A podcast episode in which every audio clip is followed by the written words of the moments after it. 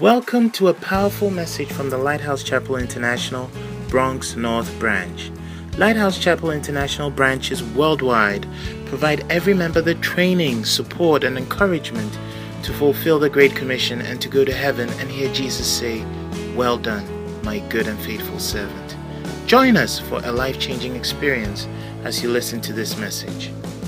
Our beloved Father, please come down and meet us. Are waiting on your touch. Thankful and grateful in the name of Jesus. Lord, we thank you for a wonderful opportunity to be in your presence. Thank you, Lord, for making way for us to be here. Holy Spirit, we avail ourselves to your teachings, to your word. Transform our minds, change our hearts, draw us closer to the Lord. In Jesus' name, amen. Why don't you take your seats for... Wonderful. Wonderful.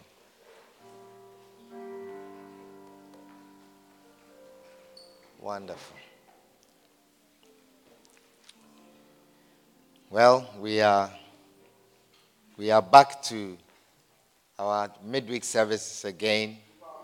And I understand that you had a wonderful time in my absence.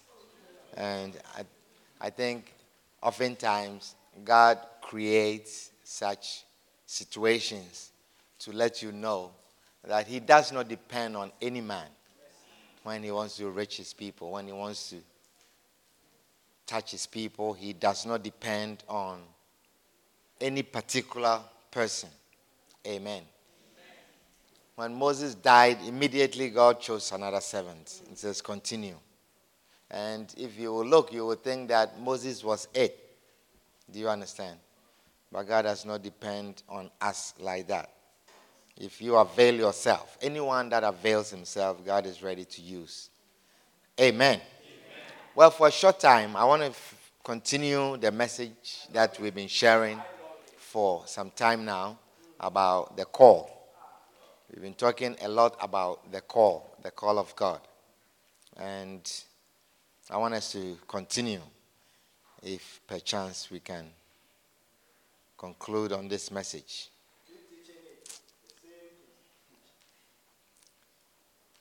Are you being blessed by this message? How many of you feel you are being included in the call? It's great. Well, we want to read one scripture, and then we will continue. So why don't you turn with me to First Corinthians. First Corinthians chapter one and verse twenty-six. First Corinthians chapter one and verse twenty-six.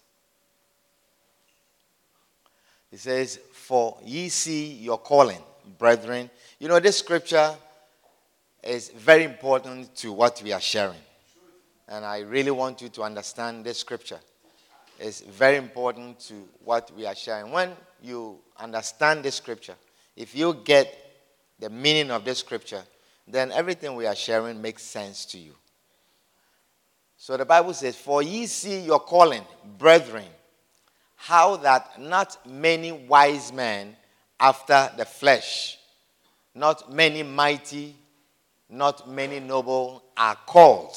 Are we talking about the call of God? Yes. Are we talking about people that God has called to do his work? And he says, you see the calling. If you look at the calling, we are talking about the call. If you look at the calling, you realize that not many wise men after the flesh, meaning not many wise men in the wisdom of man, in the understanding of man. Not that God has not chosen wise men, but when you think of wise men as defined by man, you will not find many. Do you understand? When we think of wise men, we are thinking of people who know the reason why they have traveled to another land. We, we are thinking of people who have wisdom. Like when men will say, you are wise. You will not find such people among the called. And it says, not many mighty, not many noble are called. according to man's definition of noble and according to man's definition of mighty, you will not find many. But it says, God hath chosen the foolish things of the world to confound the wise. God has chosen the foolish things of the world. What the world considers foolish. Wow. These are the things that God has chosen. Not that they are foolish, but this is what the world considers foolish. Do you understand the scripture? And God has chosen the weak things of the world to confound the things which are mighty. Base things, the next verse, it says, and base things of the world, and things which are not, or, or things which are despised, hath God chosen. Despised not by God. Despised not by the Holy Spirit. But things that are despised by men. The people that are despised by men, hath God chosen. Isn't that amazing? It's like God looks to see men that have been despised, people who have been despised, people who are considered base, people who are not mighty, people who are not considered noble in the eyes of men. These are the kind of people that God chooses. And He says, and had chosen, and says, and had God, He says, and base things of the world and things which are despised hath God chosen, yea, and things which are not, to bring to not things that are. Hallelujah. Amen. And the reason that God does that, it says, that no flesh should glory in His presence. That no flesh should glory in His presence. Hallelujah. Amen. And so we have been looking at the kinds of people, the characteristics of people that God chooses or God uses for His work. The people that we, when we say they are called, we are looking at them. And we are looking to see if they match the description in First Corinthians chapter one and twenty-six to twenty-nine. That, will this be the kind of person that men will choose? Will this be the kind of person that people will select? Hallelujah. Amen. And so we went through few characteristics. And we said, number one, what was the first one we looked at? Failures. We say God chooses failures. People who feel they have failed in anything. Or people who men consider as failures. That you don't amount to anything. You didn't do well in school. You, we don't even have to spend too much money on you. Because when you tried this, it didn't even work. Why do we bother sending you to the university when you were even struggling with this? You are a failure. Such a person God chooses. Amen. Hallelujah. Number two, rejects. God chooses rejects. People that have been rejected. Amen. When you have been rejected, understand that God is preparing you for a call. When men have rejected you, amen. When men have rejected you, understand that God is preparing you for a call. Hallelujah. Amen. Rejects. God uses rejects. You know, when you are rejected, it is a very painful thing. When men reject you, it is very, very painful. Do you understand? When men reject you, you feel you feel so low. You feel so low. You feel you, you feel useless when men reject you. Sometimes, as a woman, you see that all the men, none of the men ever proposed to you. Even you make certain moves, you try to, and you see that, you know, the, even the more you try, you've done all kinds of things. You change your hair, different colors, all kinds of makeups. You look at the people that the men choose, and you, you try to be like them. Do you understand? You look at the people, you look at how they dress. You say, the men are all after this woman. And so you try to dress like that, and they still don't look at you. You feel rejected. When the people are, in, I mean, when people are organizing things and they are inviting people, you are, you nobody invites you. Nobody invites you. Do you understand? and you you feel you you you feel low. You feel low. You don't you don't feel accepted. You are the kind that God is interested in. When you are going down like that, when you are being brought low, when you are going down like that, God is preparing you. God is preparing you for a call. Amen. Amen. God is preparing you for a call. When men reject you. When men reject you. And the next one, what did we say? Unworthy. Unworthy. You don't, you, even you, you feel in yourself that you are not worthy.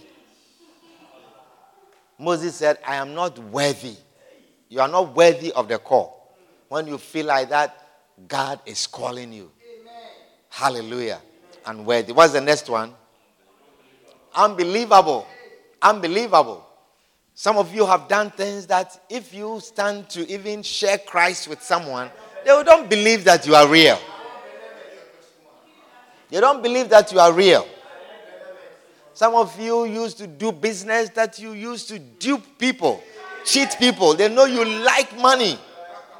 You don't do anything for free. When you were in school, you used to do your friend's hair and you charge them. You used to cut your friend's hair on, on campus, in school.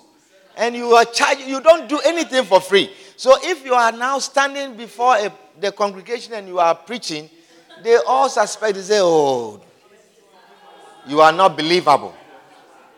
Some of you, for some of the things that you have done, if you go out to witness to people and they see you holding tracts and holding the Bible and sharing, they will think, what is he up to?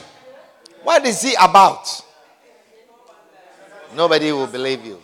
But you are the type that God is interested in. You are the type that God... What is the next one? People with inferiority complex. Wow. People with inferiority complex.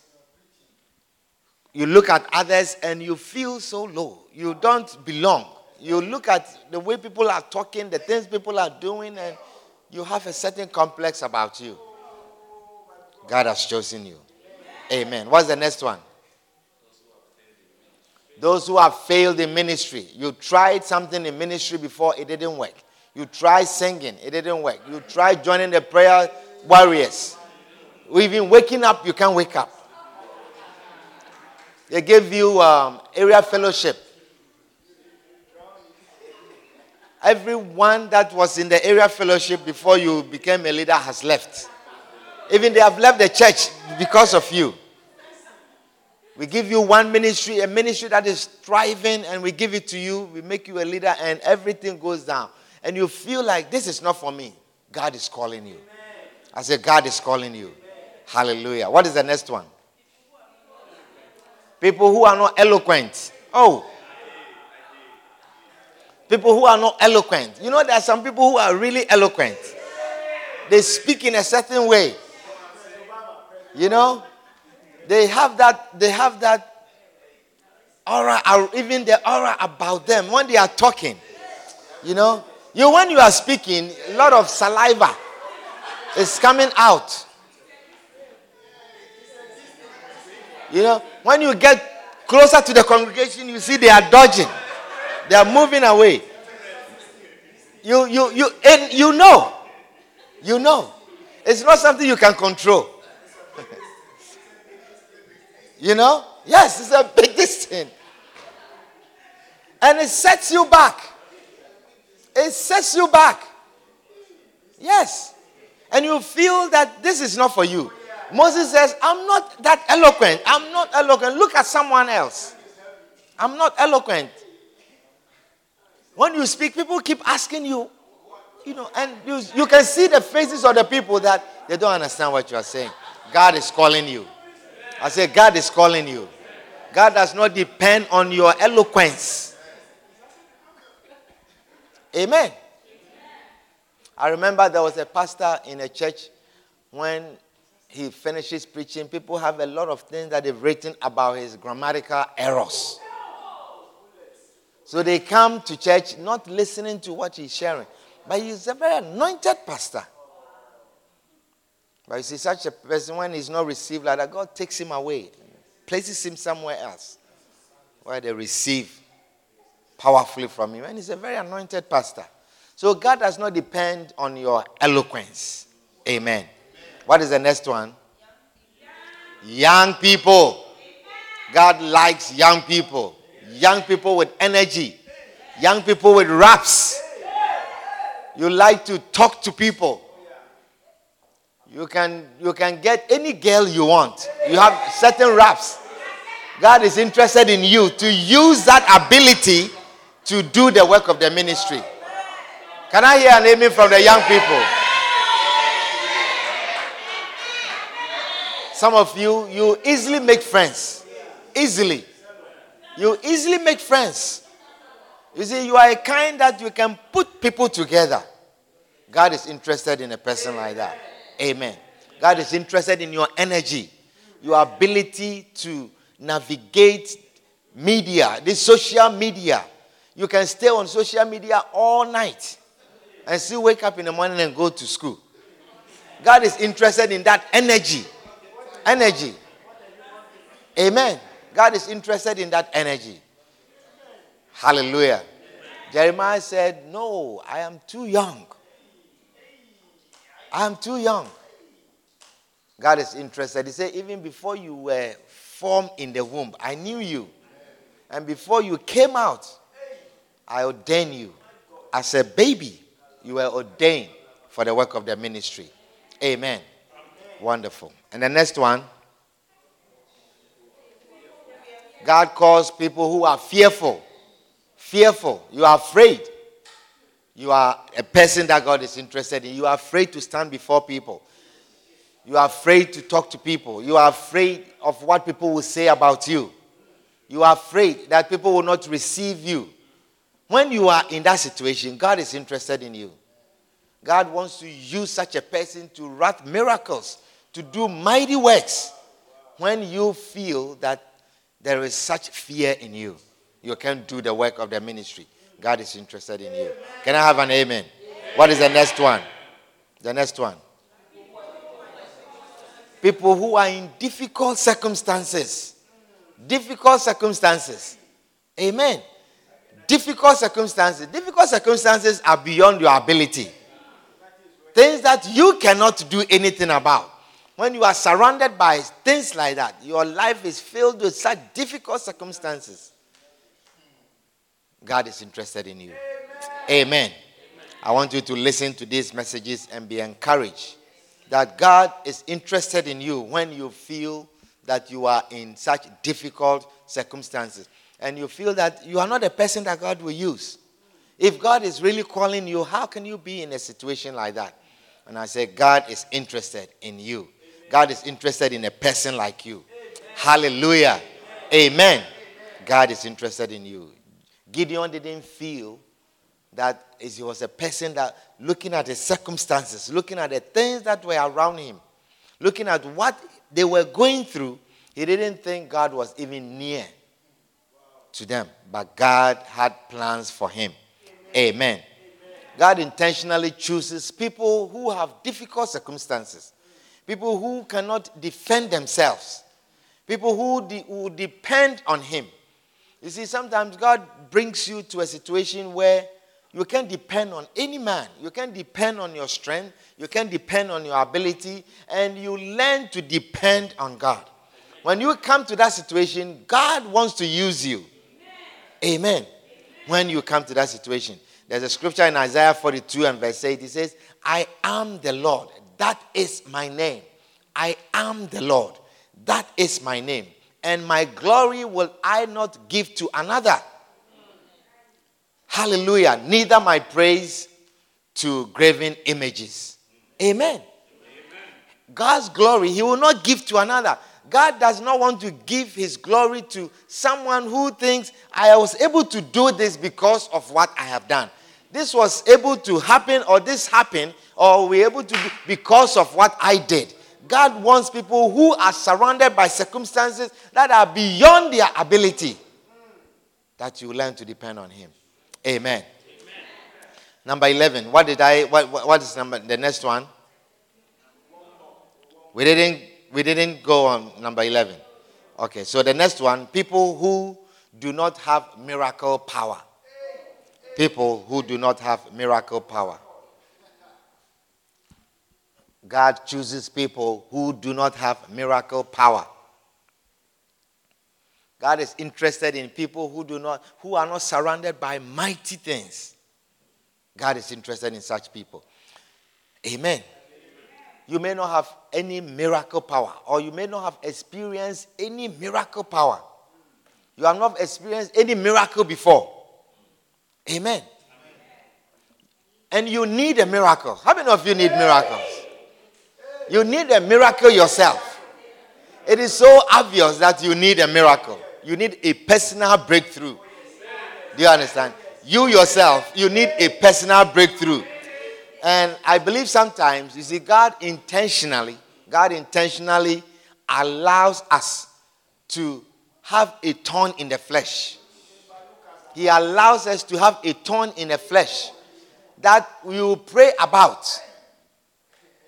You are needing a miracle, but you see a thorn in the flesh and you are praying about it. You are fasting and praying about it. And as if God is not near, as if God cannot hear you. You see, sometimes God allows us to get to such an experience. God allows us to experience such a thorn in the flesh and to bring certain humility in us in order for him to bring certain breakthrough. And sometimes until such humility has come upon you, until you have come to that level of humility, you see that thorn in the flesh is still there. Amen. If you saw Paul, If you saw Paul in um, Second Corinthians, I believe chapter twelve, Second Corinthians chapter twelve, verse seven to verse nine, ten. If you saw Paul having, having a thorn in the flesh and praying, fasting and praying and seeking the face of God for a breakthrough and asking God for a breakthrough, if you see such a man of God in a situation like that, you wouldn't think that any miracle can come out of his ministry. You wouldn't think that God is with him. Do you understand what I'm sharing with you? But you see, sometimes God allowed such a thing to come on, to come in. Let's look at that scripture in Second Corinthians chapter twelve.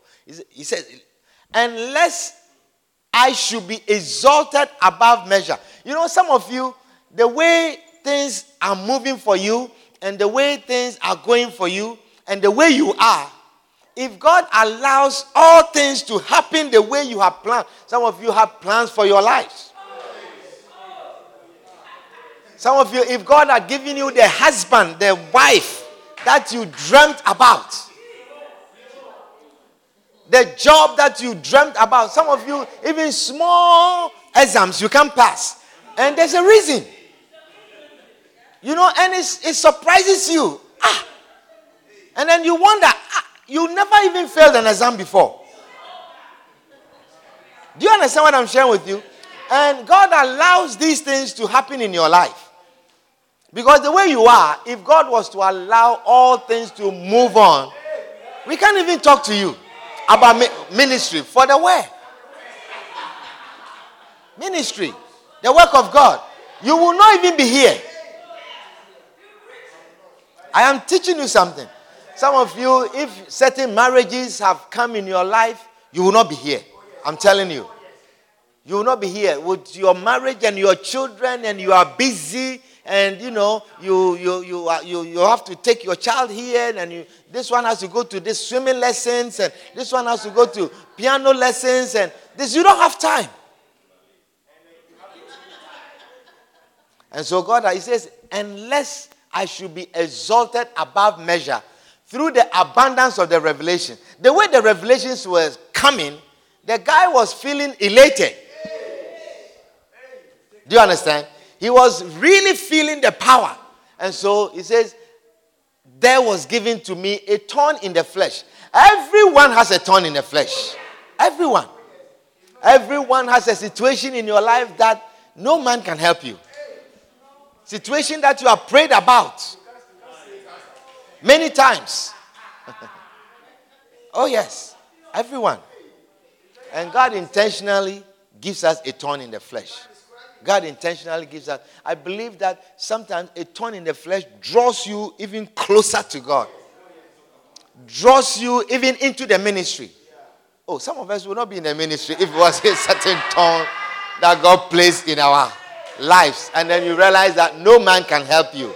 But you see, when God gets you to that level of humility, when God gets you to that level of humility, where you have learned to depend on God, where you have learned to say that this, it was just by God, where you have learned to say that it is by the grace of God, when God gets you to that situation, then he lifts you up. Amen. Amen. Then he lifts you up.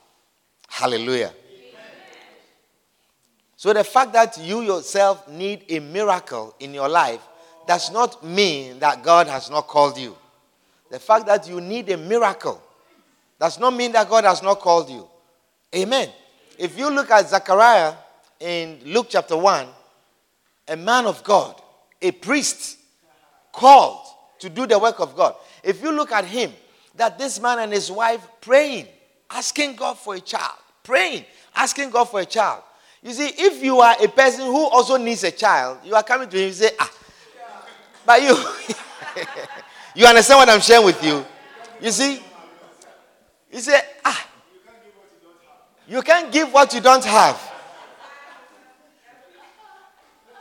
So you see, God intentionally withholds certain things from us. And does not mean that God has not called you. Does not mean that the hand of God is not upon you. It does not mean that you are not anointed for the work of God. The fact that you have an issue that you have prayed about and you have not received a result does not mean that God has not called you. Amen. God has called you for his work. Hallelujah. God is very much interested in you. Amen. Luke chapter four. Luke chapter four. Let's look at Luke chapter one first. Luke chapter one and verse five. Let's read that quickly. Luke chapter one and verse five. It says, there was in the days of Herod, the king of Judea, a certain priest named Zacharias, of the course of Abia, and his wife was of the daughters of Aaron, and her name was Elizabeth. You see, look at this couple. And they were both righteous before God. Wow. They were both righteous before God. You know, we are a kind of people that when someone is having any issue, we attribute it to something wrong that they are doing. Do you understand? They ask, why was this person born blind?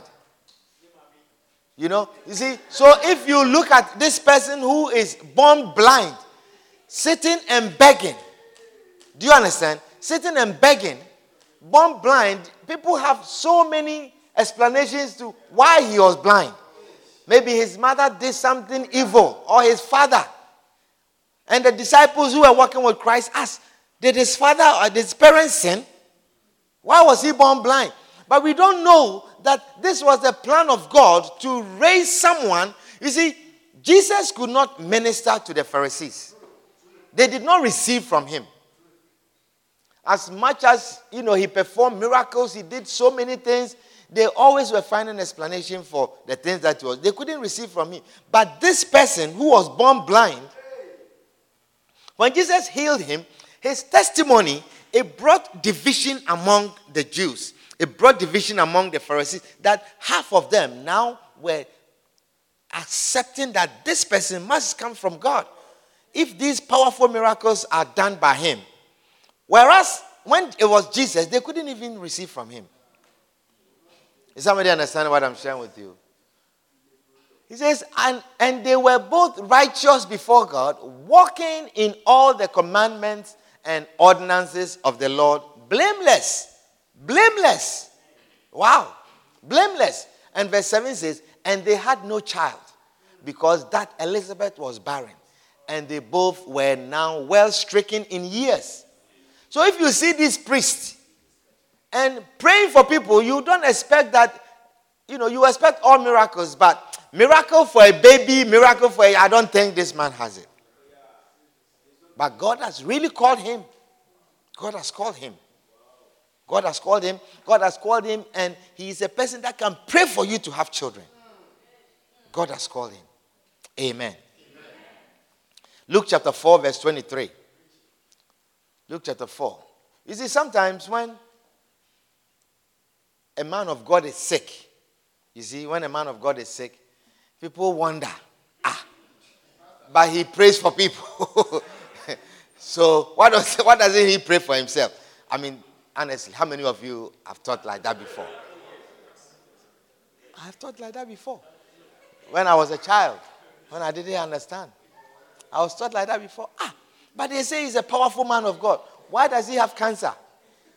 Why can't he pray that it will go away? He's praying for people and they are being healed. And the blind is seeing and all of this. So look at this scripture. And he said unto them, this is Jesus. If you have a good Bible, you see. And he said unto him, unto them, ye will surely say unto me this proverb, physician, heal thyself. He said, you will say this to me, physician, heal thyself. Whatsoever we have heard done in Capernaum, do also here in thy country. Do you see? So they think that if you have power, you have miracles, and we have heard that you are doing all these things, then heal yourself. You are sick, heal yourself. How can you say you are a man of God and you have, you have a cold? And you are coming to preach and you still have a cold. Why can't you just speak over the cold and it's gone? How many of you have said that before? Yeah. So he said, you will say, physician, heal thyself. Verse twenty-four. And he said, verily I say unto you, no prophet is accepted in his own country. But I tell you of a truth, many widows were in Israel in the days of Elias, when the heaven was shut up three years and six months, when great famine was throughout all the land. Do you understand? He says that there were many widows, many widows who were suffering from the famine. You see, if you are a man of God, one of the people that your heart should go out for are widows. If you are really anointed. Do you understand? Widows. That is why widows had some special position in the church that, you know, they were sharing things for them. They were taking care of the widows and so on and so forth. But you see, Jesus was saying that in the time of Elijah, there were many widows. When there was famine, when there was no water, there was great famine in the whole of Israel. And verse twenty-six, he said, but unto none of them was Elias sent, save unto Zarepta, a city of Sidon, unto a woman that was a widow. Do you see? So if you see all these widows who were suffering during this season, who were hungry, and they said there's a prophet, there's a man of God, Elijah is an anointed man of God, called of God to do the work of God, then he should have done so many things for the widows. He should have wrought certain miracles that at least in the widows' homes there will be enough food, enough bread, or their farms there should be some rain. Just local rainfall. Do you understand what I'm sharing with you? You would expect, I mean, isn't that so? That we would expect that the man of God should be able to do such miracles. But Jesus was saying that there were many widows during that time. But none of them, none of them did Elijah, Elijah go to. He was not sent to any one of them except this widow in Zarepta in the region of Sidon. Do you understand? And then he said, and many lepers were in Israel in the time of Elisha or Eliseus, the prophet. Do you understand? Yes. Many lepers were in Israel in the time of Eliseus, the prophet. And none of them was cleansed. Wow. In the in the, the they were the, the prophet was there, around him were a lot of lepers. But none of them were cleansed. None of them were healed. None of them were cleansed. And so if you were to look in this period and you see all these lepers that are around, and Elisha comes around and he passes by and he's a prophet. And he could not heal any one of them, you will not think that God has called this person. But you see, this scripture is being quoted by who? Right now. That means that at the time that Elijah, Elijah the prophet and Elisha the prophet were there, when all these things were around, God was very much aware that in the midst of a core person, there were unhealed lepers. There were lepers. Hallelujah. Amen. There were lepers that were not healed. Hallelujah. Amen. There were lepers that were not healed. And so you may not, you may not have experienced any miracle, but I am telling you that God has called you. Amen. God has called you. Hallelujah. God has called you. And God is very much aware that there is no miracle in your life. Amen. Is somebody understanding what I'm sharing with you? Bishop says that, you know, when he began his ministry and he was having miracle services, people will come, and then after the miracle service, people will come and give testimonies, and all the testimonies were, oh, when I was coming, I had a headache. And after you prayed, the headache is gone. Oh, I've been having this headache, and it's gone. Everyone is just headache. That is gone. And people used to laugh. Do you understand? But you see, that that could have quenched his ministry, his, at least his miracle ministry. That could have quenched his miracle ministry. But because of the spirit that was leading him, you see, we shouldn't be led by what is done, what is seen, or what others testify of. That is why he says it's not mighty in the eyes of man. Not mighty in the eyes of man. But God is the one that chooses. Hallelujah. And today, look at the miracles that we are seeing. Amen. Gideon felt the same way. Judges chapter six and verse twelve. Judges chapter six and verse twelve. It says, and the angel of the Lord appeared unto him and said unto him, the Lord is with thee, thou mighty man of valor. The Lord is with thee, thou mighty man of valor. And Gideon said unto him, oh, my Lord, if the Lord be with us, why then is all this befalling us? Do you see? Difficult circumstances. Why then is all this befalling us? And where be all his miracles, which our fathers told us of? Amen. Do you see? He says, where be all his miracles? Where are all the miracles that people have been talking about? If God is with us, it says, if the Lord be with us, where are all the miracles which our fathers told us of? Saying, did not the Lord bring us up from Egypt? But now the Lord hath forsaken us and delivered us into the hands of the Midianites. Amen. He says, if the Lord is with us, where are all the miracles? If the Lord is with us, what are all the miracles that people are talking about? You see, people are testifying, people are giving all these testimonies, and we are saying that God has called you. And not even one miracle. Amen. Not even one miracle. People are testifying of great things. He says, our fathers were talking about the great works that this God was doing, that he was able to take a whole nation out of another nation, bring them through the wilderness, part the oceans for them. Why can't God do? If God is really with us, where are the miracles? Do you understand? You small marriage, just one marriage, just one marriage, just one marriage. It's not happening. People are testifying and doing, saying all kinds of things. Just one marriage you can't even have, and we say God has called you. Isn't it funny? God has called you. God has called you. You just want one child, just one. Not too many, not just one child. There are some people, they are complaining that, oh, we have three girls and no boy, and this is their complaint. You, you just want one, boy or girl, anything. But God has called you. I said God has called you. You are the kind that God is interested in. Hallelujah. God has called you. You want one, just one small green card, not a big one.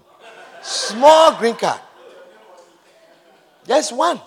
You don't want five, you don't want ten. Just one. And it's not happening. Do you understand?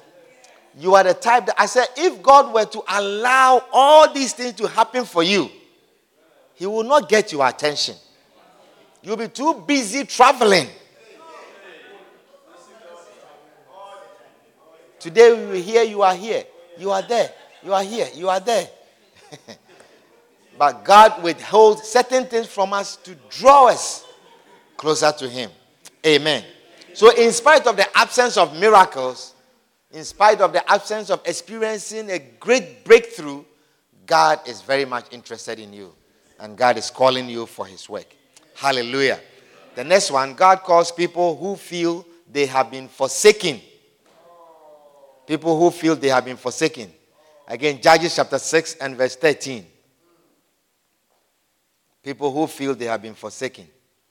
It says, and Gideon said unto him, O my Lord, if the Lord be with us, why then is all this befalling us?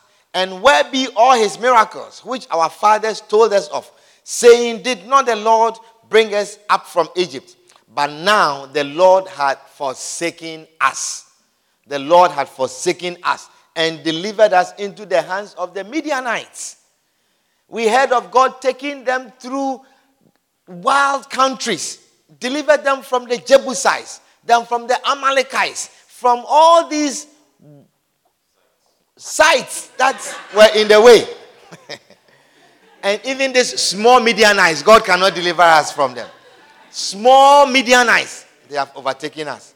Even the big sites, God delivered us. These small Midianites, you see. So you feel that you are forsaken. God has forsaken you. Amen. Amen. Feeling forsaken does not mean that God has not called you. Wow. Wow. Amen. I say, when you feel that you have been forsaken, does not mean that God has not called you. Your feelings should not dictate whether God has called you or not. We are not led by our feelings. Amen. We are not led by our feelings. Because the work of God is not done by feelings. Amen. We ought to be led by the Spirit of God. Hallelujah. And so the fact that you are feeling the way you are feeling does not mean that God has not called you. You feel forsaken. You feel that things are not working out for you. You, th- you feel that God is not with you. When you look at your classmates, when you look at your classmates and their accomplishment, when you hear your classmates talking, you know, sometimes you don't even want to be near your classmates. Do you understand? Sometimes when they are talking about reunion and all these things, you, you, as soon as you see, you delete it from your email. You don't want to come near them. They are talking, you know. And this one says, "Oh, I was in, um, I was in Japan, and I ordered some goods. They are coming, and then I had to go to um, Korea, and I have to go to this place, and I oh."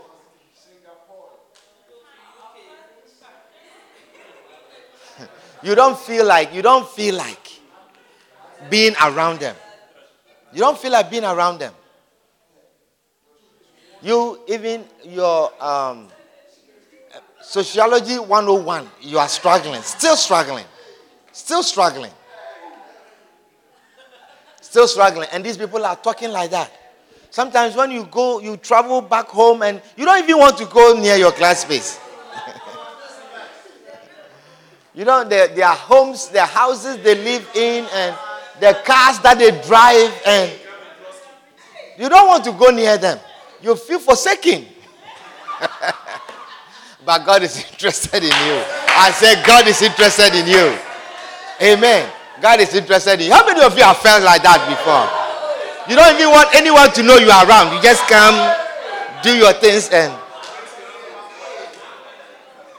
you say, oh, Charlie, we heard you are in town. We will come and pick you up. We want you to say, I'm not in town. I'm gone. I'm gone. I'm back.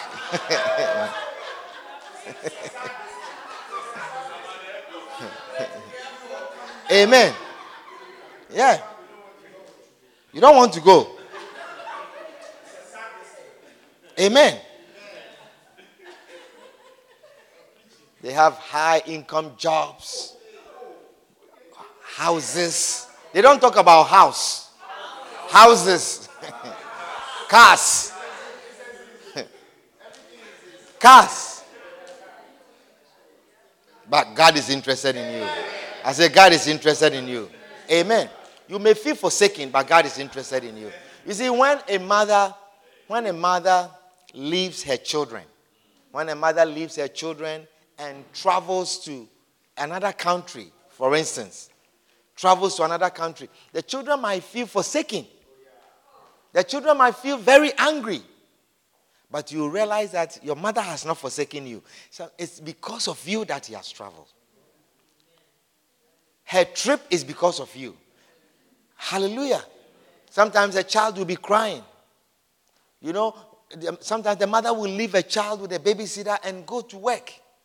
And the child will feel forsaken, crying, crying and crying. But the mother has not forsaken the child. Do you think the mother has forsaken the child?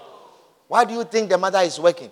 And sometimes you don't even know, after the mother has finished working, she's going to the stores buying things for the child. But sometimes the child doesn't know that it was for your sake that your mother is doing all of these things. And you feel forsaken. Jesus has said, he says that I will never ever leave you nor forsake you. Hallelujah. And so no matter what you are going through, you are never forsaken. God is very much interested in you. Hallelujah. Let's do one more quickly and then maybe we can. God uses people who think they have nothing to offer. God uses people who think they have nothing to offer. Again, Judges chapter six and verse four. Judges, verse fourteen. Judges chapter six and verse fourteen. He says, and the Lord looked upon him and said, go in this thy might, and thou shalt save Israel from the hand of the Midianites. Have not I sent thee? And he said unto him, O my Lord, wherewith shall I save Israel? Wherewith shall I save Israel? Hallelujah. Gideon was asking, with what shall I save Israel? What do I have that can save Israel? What do I have? What do you see that you are calling me to save Israel? You see, you look at yourself and you think you have nothing to offer. You see, you, you don't have anything in you to offer. Amen. You see, God is interested in a person like that. When you feel, I don't have anything. Gideon was asking, was it a genuine question? You see, he looking at his circumstances. The man is even trying to make small porridge to eat. And he's hiding. He's hiding. So he feels if he could defend himself, if he has something, at least he could have defended himself. He wouldn't hide. But he was hiding from the Midianites. And so when the angel of God came and said, go. In the same way that he was looking, he said, what do I have? What, what is in me? What do I have that I can use to save Israel? But it's not what you have. It is not what is in you. Hallelujah. It is not what you see. What you are said to have is what man thinks of you. That is what men think you have. Amen. So he's looking at himself and says, what do I have? Where, he says, wherewith shall I save Israel? What do I have to offer? Amen. You see, as we are sharing this message, I believe there are some of you who are saying, oh, this is not a message for me. You just come and you listen and you are thinking, it's never a message for me.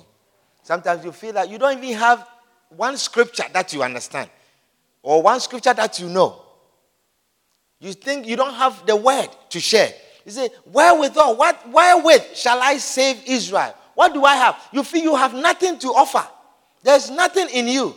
But you see, such is a person that God is very much interested in. Such is a person that God is very much interested in. When you feel you don't have anything to offer. The work of God is not the work by man. It is never done by you. Amen. You know, it is a fearful thing sometimes, you know, to accept the position as being a pastor.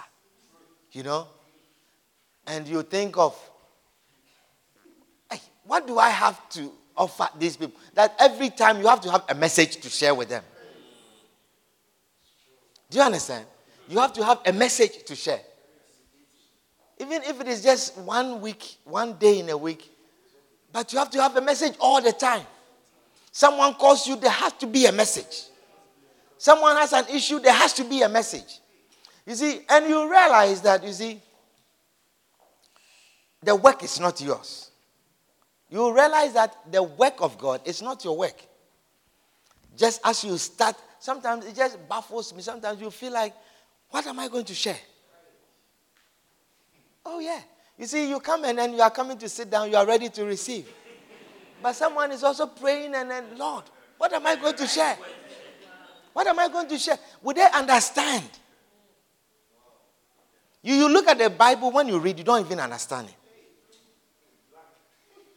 And you are preparing, you say, I'm preparing a message. What am I going to share? Do you understand? But you see, it's so amazing. It's so amazing. It says that, it says that, you see, if you drink of this water, if you drink the water that the well that man has made, if that is what you are going to depend on, if you drink of this well, you will test again. You, if you are going to depend on this, you, you will just have one message. You come and share, and that's it. It's finished. It's finished. But he says, but the water that I shall give you, the water that I shall give you, it shall be in you. It shall be inside you. It shall become like a fountain. It shall be in you, and it shall never run dry. And that is how the work of God is. Sometimes you take a small scripture, and you want to share. You see that it's opening you to this scripture, and it's open. It's a fountain. It's a fountain. That is why it is not a call by man. That is why you cannot depend on man. Amen. Because the well, the well, it says it was Jacob's well. It's a well that was dug by Jacob. And so the woman will come and then he will drink. Do you know that story? The woman at the well. She will come and then she will fetch. She will come and then she will fetch. But Jesus says, if you drink of this, you will thirst. If you drink of this, you will thirst. But the one that I shall give you, the one that is from me, when I call you to the work, you will never lack what to share. You will never lack what to share. Because it is his work. Hallelujah. It is his work. And so Gideon was asking, with what shall I save Israel? With what shall I save Israel? And it's a reasonable question. Isn't it a reasonable question? With what shall I save Israel? God is looking for people who do not have confidence in themselves. Amen. When you don't have confidence in yourself, you are the type that God is interested in. I am telling you. I have realized that the times that, you know, you, you are coming to share and you, you know that this There's even the scripture that you have gathered, the link is not. Do you understand? And it's amazing that on occasions like that, on occasions like that, someone comes to you and then he says, that was for me. You were preaching directly to me. The word was for me. And then you think, is that true? Or is he just saying it to make you feel, you know? You know how sometimes, you know, you, you you you wear certain dress, you wear certain clothes, or your hair certain way, and you come to church, and you you know that today is not this. Do you understand? Today you know that today it didn't work because you were trying. You almost didn't come to church. You almost didn't come to church, and then as soon as you come, somebody, wow. Wow, you look so cute. And then you are wondering. You are looking at the person. He says, you, you, you, you are looking at the person with a certain eye. How many of you have experienced that before? You feel, you wonder, is she mocking me or what? Are you mocking me? But you see, when you are less confident in yourself, you are the type that God is interested in. When you have no confidence in yourself. Hallelujah. You have no confidence in singing. You are the type that God wants to choose you to sing for him. You have no confidence. Because you see, a lot of times, we look at what others are doing. We look at what someone else is doing. You look at what, you look at someone else's church. You look at someone else's church. You know, sometimes when I look on T V and I look at people's churches. Hey! The camera, the, the camera, the T V camera cannot cover. It's like they have to span like that. But yours, when they put the camera here, it just it catches them like that.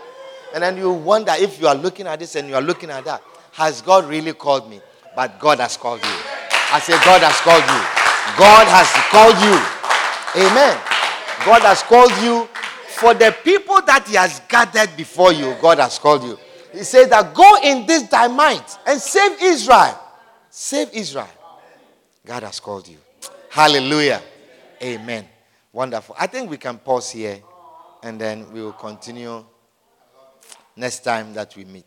Isn't that annoying? It's so much power when you can rely on God. When you can depend on God. Amen. When you can depend on God. When God realizes that you don't depend on your confidence. You don't depend on... You see, when you have confidence, when you have confidence, you you you, you don't give room for the Spirit. And the work, when it's not done by the Spirit, there is no power in it. There is no power in it. Amen. When you don't have... When you don't have... When, when you are confident in yourself, you get tired very soon. Yes. Amen. Amen. You get tired, very, you get worn out. You get annoyed by the people. You get angry. Amen. You get frustrated. But when the Spirit is leading you, when the Spirit is leading you, it becomes, it becomes, it's just flowing from you. Amen. Shall be in you. Put your hands together for the Lord and stand to your feet.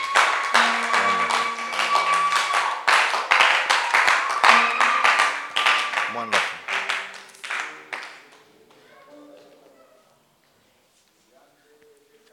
Oh, God has called many, many, many people.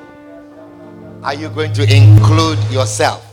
Will you include yourself in the people that God has called? He says, not many mighty, not many noble. When you look at called people, yes, you don't feel like you are a mighty person. You don't feel like you, you fit in that call. You don't feel. It's not by your feeling. It's not by how you feel. It's not by how you feel. But God has intentionally chosen people who have no confidence in themselves. People who are not worthy. People who are not mighty. People who are base. People who are not counted amongst important people. These are the kinds of people that God has chosen. These are the kinds of people that God has called. God is much, much interested in a person like you who has no confidence at all. God is interested in you. Call me. I will answer. Lead me, Lord. I will.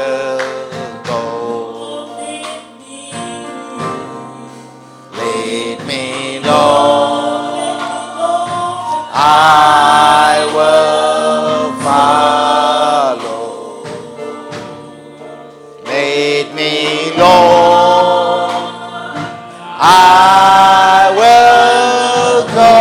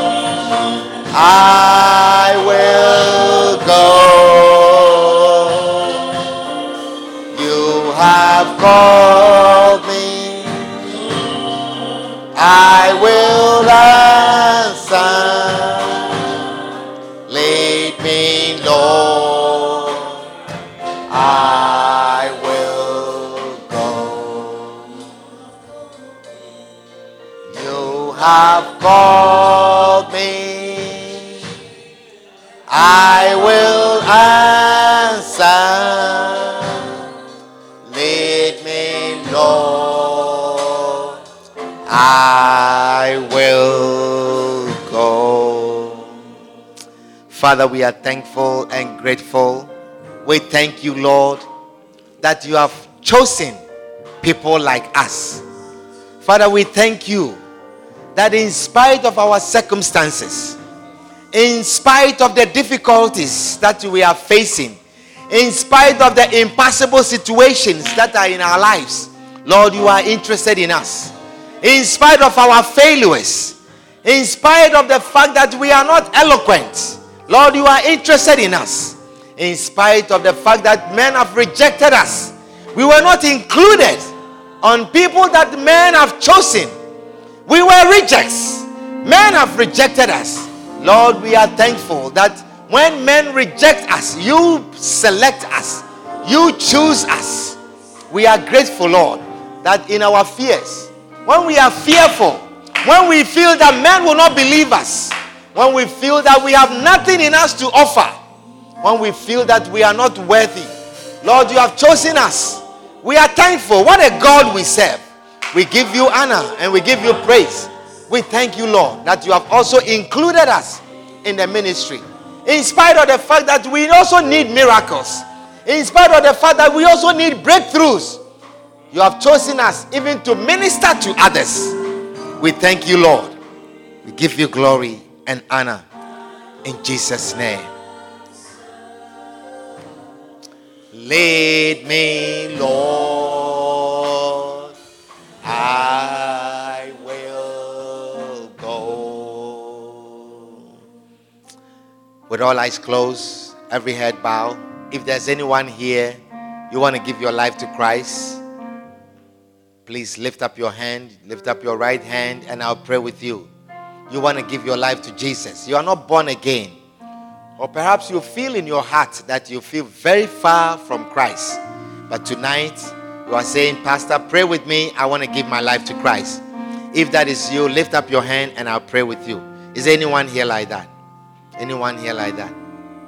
Father, we are thankful and grateful for the gift of salvation. We thank you, Lord, for choosing us and causing us to approach. We give you glory and honor. Help us, Lord, to continue to work with you. May we never be weary. May we never be tired. May we never leave, because you have chosen us and you say you will never leave us nor forsake us. We thank you, Jesus. We give you glory and honor. Thank you, Spirit of God, for teaching us in Jesus' name. Amen. Why don't you clap for Jesus?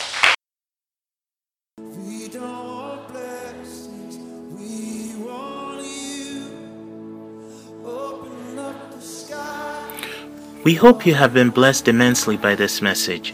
Join us at seventeen thirty-four Williamsbridge Road in the Bronx on Sunday afternoons and Tuesday evenings. For copies of this and other messages, contact us via email at lci.bronx at gmail dot com.